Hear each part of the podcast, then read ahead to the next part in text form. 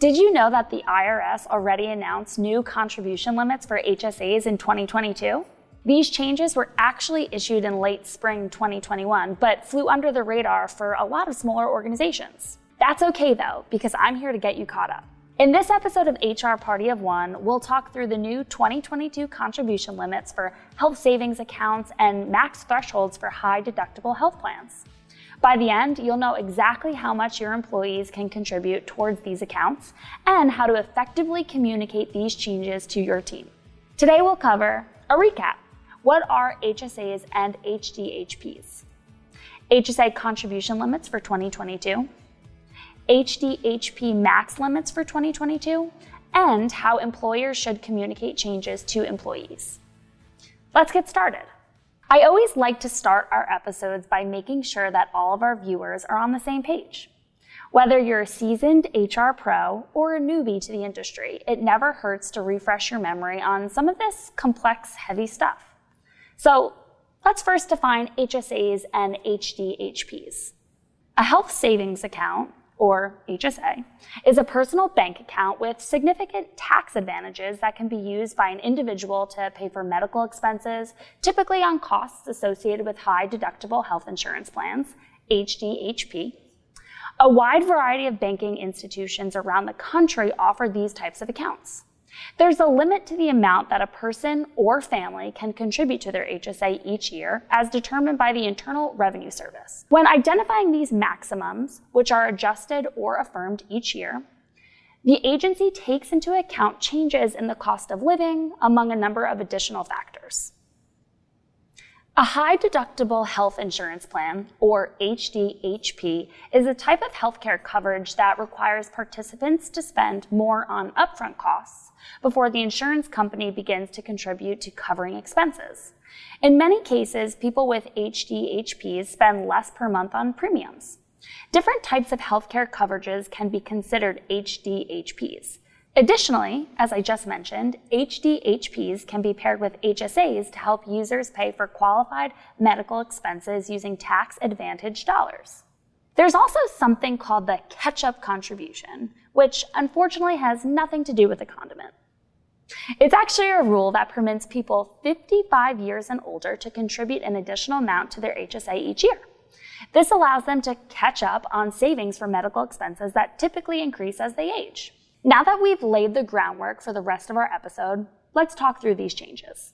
First up is the HSA contribution limits. The IRS divides contribution limits into two categories individual limits and family limits.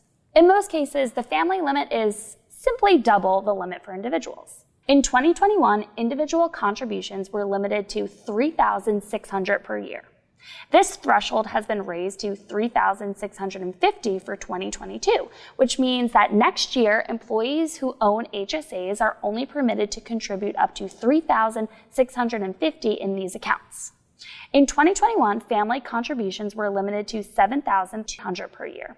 This threshold has been raised to 7,300 for 2022, which means that next year, employees with families who own HSAs are only allowed to contribute up to 7,300 in these accounts.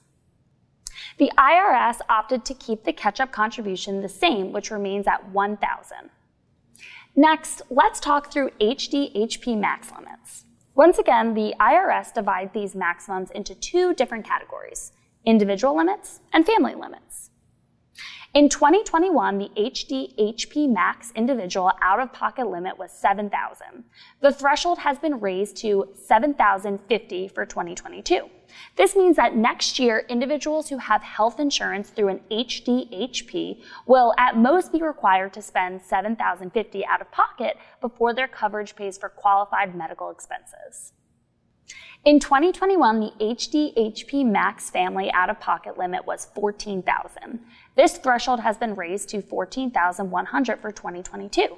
This means that next year, families who have health insurance through an HDHP will at most be required to spend 14,100 out of pocket before their coverage pays for qualifying expenses.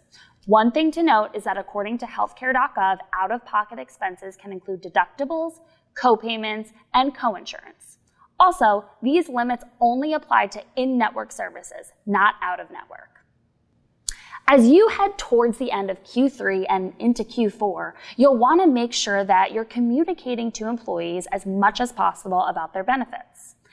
Because it's common for HSA contributions to be taken directly from an employee's wages and deposited into their account, they may want to make adjustments to their contribution knowing that they're permitted to add more in 2022. We've got you covered. Use the following template to remind employees about the updated HSA caps and how they can make adjustments to their contributions. Team. Each year, the IRS announces contribution limits for numerous tax provisions and healthcare savings accounts. Sometimes the IRS makes adjustments to account for inflation and changes in cost of living. In 2022, some contribution limits were slightly increased for health savings accounts, HSAs. See the chart below for reference. Employees who want to update their contribution amount can contact information here or make adjustments to your elections using our HRIS Bernie portal. If you have any questions about HSA contributions or other benefits, please contact contact information here.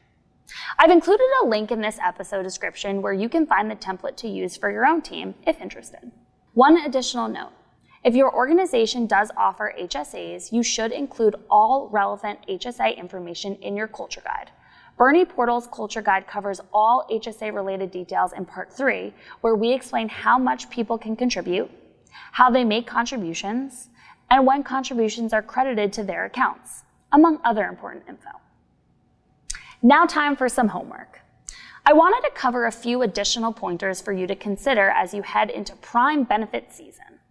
First, in general, it never hurts to work with your team's trusted brokers and or third-party administrators, TPA, to ensure that all benefit systems will accurately reflect the new limits. These people are experts that you can and should rely on as you build your benefits package for the year. Think about your benefits administration process too. At Bernie Portal, we use our Human Resource Information System, HRIS also known as Bernie Portal, to make adjustments to HSA limits automatically. It's a comprehensive platform that permits employees to select benefits, track time, and provide performance management updates. Likewise, our team members can use Bernie Portal's intuitive self-service options to adjust their HSA contributions at any time throughout the year. This simple and convenient solution helps them accommodate any changes to an employee's circumstances. If you haven't already done so, now is the time to take a look at your benefits administration process and identify any changes that need to be made before open enrollment kicks off this fall. I've included a Bernie Portal demo in this episode description in case you're interested in learning more about how the system works and how it helps you administrate benefits. Finally, keep in mind that the IRS will likely release additional changes to health coverage in the coming weeks and months. We encourage you to stay on top of updates to flexible savings accounts, FSAs, and more through the end of the year. And remember, your role is as strategic as you make it.